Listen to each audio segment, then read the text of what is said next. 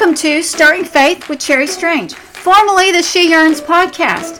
Thank you for joining me today. Stirring Faith aims to lead women to desire more of God in their everyday life, making Him evident and desirable to others. Now, let's get started.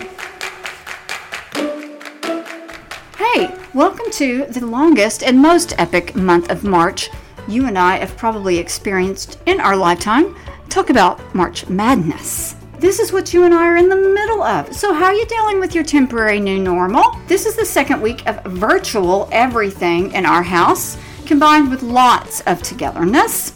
We are literally breaking the law of congregating in groups of more than 10 if the significant other from around the corner comes courting our adult daughter for dinner or to do homework or to do really anything. Of course, they can't do that right now so as of midnight last night. That's all over until further notice, at least maybe April the 3rd.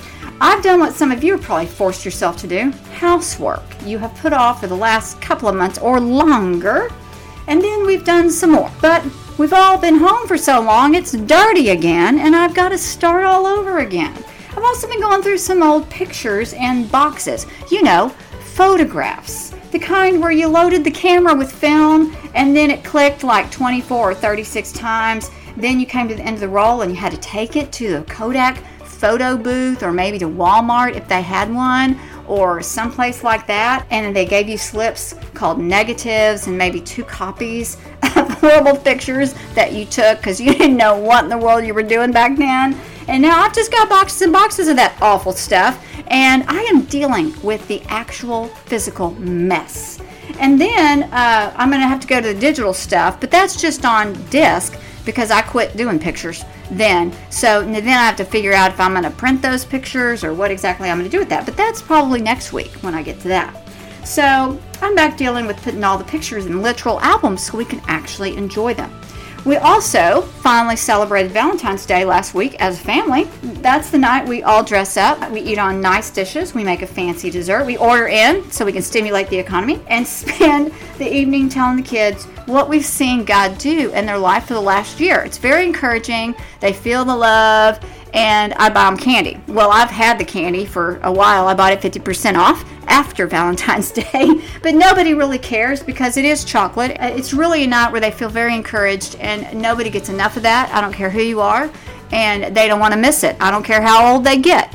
They they were talking last week about could they keep coming and could they just put all the kids and just the adults sit around the table until I guess they're 87. I don't know. I said no, we got to bring all them in here too. It's really important. Not not that 10 people right now and two Maine Coons, a Boston Terrier, the dog we have, and a tortoise are not enough at this juncture. Yesterday afternoon, before we had to stay in the house, we acquired on purpose two, count them, two large puppies. Yes, I'll send photos later. They are Bouvier Pyrenees. I did it on purpose. Now, before you start thinking I've already got a fever, this is how I deal with my stress. Some people eat, some people don't eat, some people don't sleep, some people bite their nails. I go for really, really big. This time it was a big dog. I was up for one, but when I got there to pick him up, there was a sister, and she had these very intense eyes. And I could really see that intensity seeing me through very, very many writing blocks. and I just had to have her. I promise, no one is thinking about the coronavirus or how upset they are about being cooped up. Every person has one hour between the hours of 8 a.m. to 7 p.m. until they all go back to school. I'm taking all the rest. I thought if we're ever going to get a puppy, now is the time. Everyone is home, going out of their ever loving minds with nowhere to go until who knows when. At least I've got a house filled with help. The only one not on board right now is Zeke, the Maine Coon King Cat. He's in the attic pouting, but he'll be fine in a day or two. Now, this spirit of going for big is not just lived out through enormous cats and too many kids, a turtle that can consume half a watermelon a day, and our new furry finds. So you should not be surprised that I'm going to encourage us upward in a time when many are surrounded by negatives and so many unknowns that tend to lead us where we are feeling isolated, scared, and possibly depressed. My pastor at Bay Area Church, before all this corona business began, set in motion a plan for us to enter into a season of prayer and fasting right now, starting this week, heading into Easter.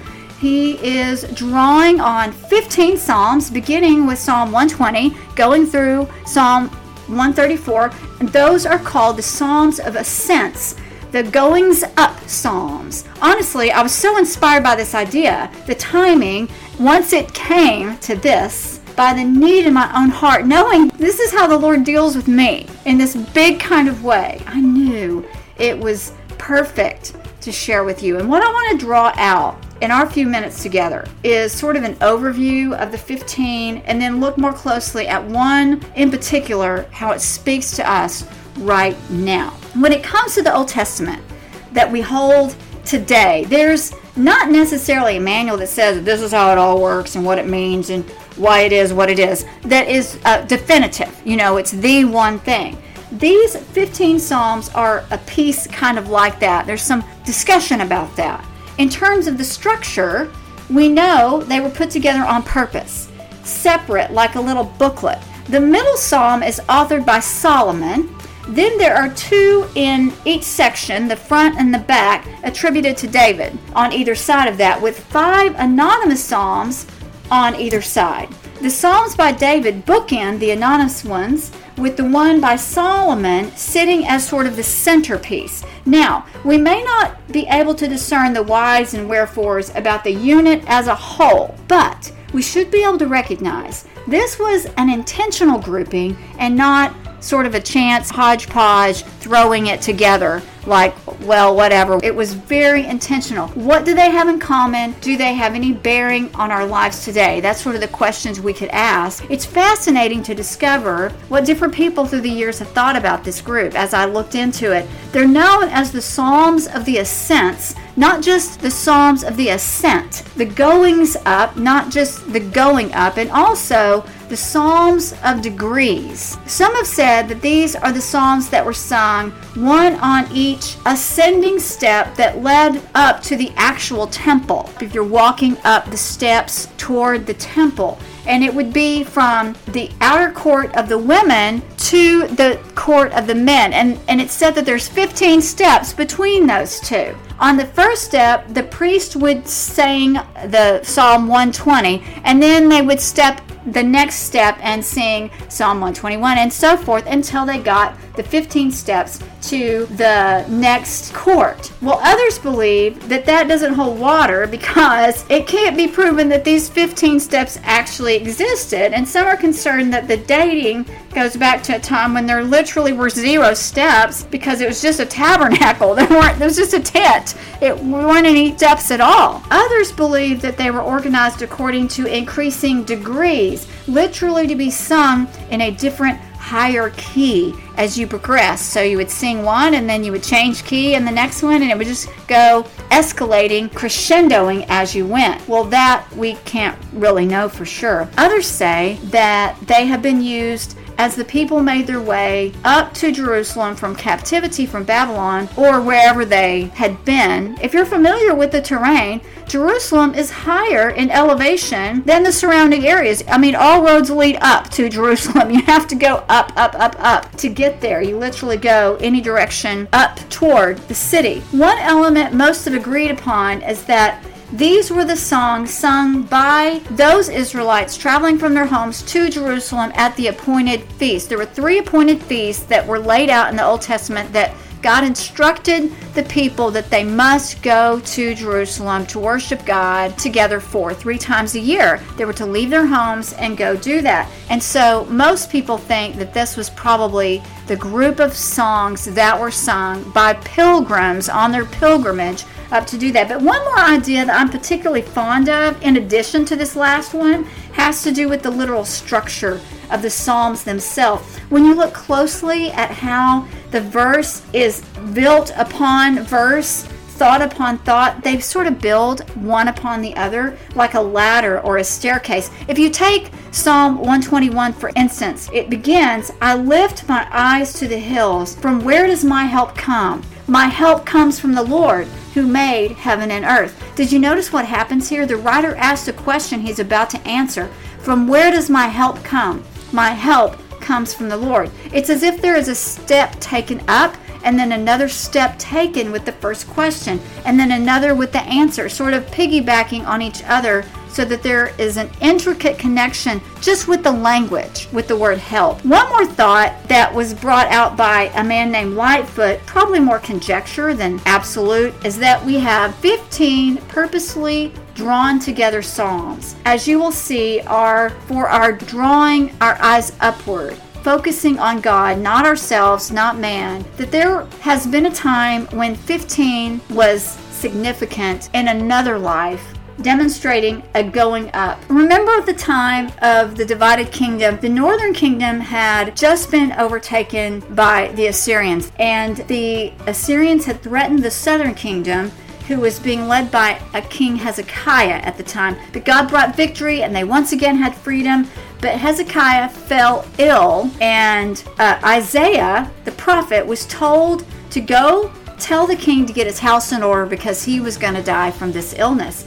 And as he was going out, Hezekiah prayed to the Lord once he got that news. And before the prophet could even get out of the building, this is what happened. Then the Lord came to Isaiah, the prophet, and said, Go and say to Hezekiah, Thus says the Lord, the God of David your father, I have heard your prayer, I have seen your tears. Behold, I will add 15 years to your life. I will deliver you in this city out of the hand of the king of Assyria, and I will defend this city. Isaiah 38, 4 through 6. 15 more years for going up because he prayed and God heard his prayer and saw his tears. We don't know why there are 15. We don't know why there are 15 Psalms. We don't know why it was 15 years. We don't know exactly what the purpose was or how they were utilized. But taking all of these aspects into consideration, I just think it's important that as we're in this predicament and in this time of prayer, I think it's worth considering, especially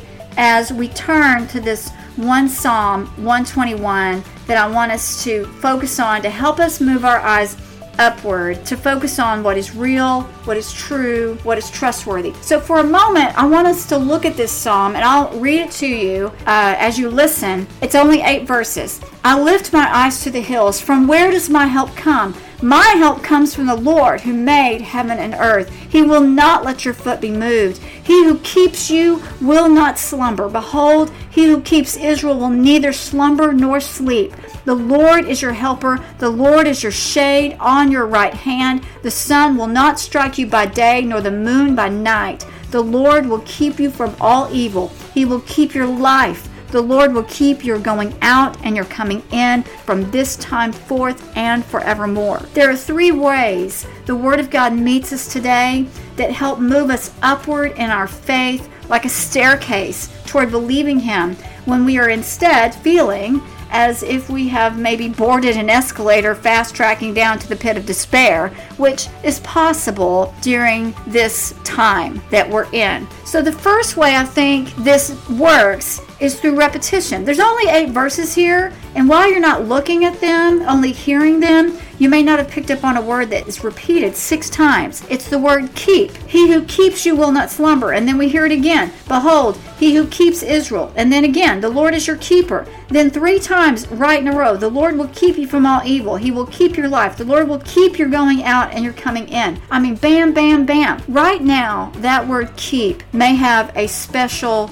significance to you. You know, a few days ago, I ventured to the local grocery store, pulled out the only cart available. It was small, two level cart, in hopes of getting whatever I could find for my family. Now, we have 10 people at home right now, and sometimes the boyfriend. Well, not right now, because you know we're sheltering in place, but before that. So my cart was going to be full. There was a limit on bread. Only one loaf is enough at my house for one meal, plus maybe two sandwiches. And three of us don't even eat bread. I had my ordered two loaves, but the sign only limited the bread loaves. It didn't limit anything else. So when I checked out, because I'm trying to feed 10 people against most of your three or four people, and because no one can be with me at the store, the checker took all of my baked goods out, but one loaf. I got one loaf. The woman behind me rammed me from behind and looked right at me with her buggy and then at my stuff so that it was clear there was a connection there. And this isn't over the holy grail of toilet paper. I've not even seen that in a store since we have started this mess. It was just weird rice mixes and anything I could find for my people to eat.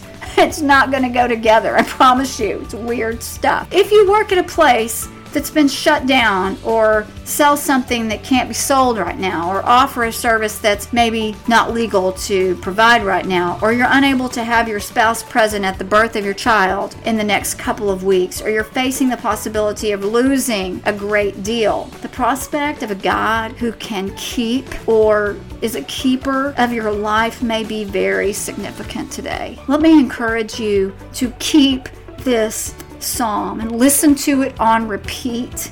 Let those words roll over your heart over and over if you need them, as I have. Ours is a God who knows what you need. Six times he says, Keep, keep, keep, keeper, keep, and then keep again. It is not poetic. It's simply for us to know and believe and to trust. The second way the Word of God operates for us today is in perspective. God's perspective of keeping and ours may not always line up. I read a powerful word of advice that said that God may preserve a man's soul when he lets his outward affairs go all to ruin. And for the sake of his soul, this may be needed. Now, we don't like this reality. We don't like this kind of in your face truth, but our liking it doesn't make it any less true. This is really sobering. This time of life is really sobering. Life is not always gumdrops and cotton candy. And I think you and I are beginning to feel that. It, if we're not feeling it, we know people around us who are. And we need to be very aware of that if we're not already having that experience. This seasoned scholar argues that you and I tend to stop at the candy cane forest and we, we center there when God has been promising what Paul writes to the Corinthians. He says, We are afflicted in every way, but not crushed, perplexed, but not driven to despair, persecuted, but not forsaken, struck down, but not destroyed. And then in verse 17, for this light, momentary affliction is preparing for us an eternal weight of glory beyond all comparison. So, here, when we're disappointed in our afflictions, because, well, we're afflicted, or in the words of the scholar, if then what we call disaster and think to be so be really among all the things which work together for good, so often is the case, then he asks this question Is God's permission or sending of that disaster a falsifying of the promise of the psalm? Well, no. No, it's not. It's just perspective. God takes eternity into view, and so does the psalmist. I lift my eyes to the hills, he said. He's looking upward to God. That is our only hope. The one who sees what is really real is my only hope. The third way the Word of God really speaks to us in this and lifts our eyes upward is toward reliance. Think about the varied ways God is able to come through for you and for me. In this psalm, He is your overall help. For heaven's sakes, He's the making of the freaking universe. When you are on the journey towards the unknown, against the unseen, I mean, we cannot see what we are against right now. What you don't know how to fight against, of anything to put your trust in. I mean, hand gel, Lysol, a new vaccine, face mask. I mean, staying at home, it's not going to cut it. It can't do it. He is our only helper. This bit about being the keeper, when it says he is the keeper, has to do with the one who has been hired to stay awake and watch through the night, to blow a horn or whistle every 15 minutes to make sure everybody knew in the area it was protected from the bad guys. Stay away, you can't take our stuff. But too often, that person fell asleep and somebody could come in and take everything and it was uh, left unprotected. But not our God. He doesn't even get sleepy, he, he doesn't slumber or even get tired. He protects you from all the elements he continues to say, He even holds you during and through your grieving and through your joy. That's what the going out and coming in is about. Now and until you see His face, there is no occasion in which He is not prepared to meet you in your need. That is what these eight verses are trying to cover. This is the point of the entire psalm.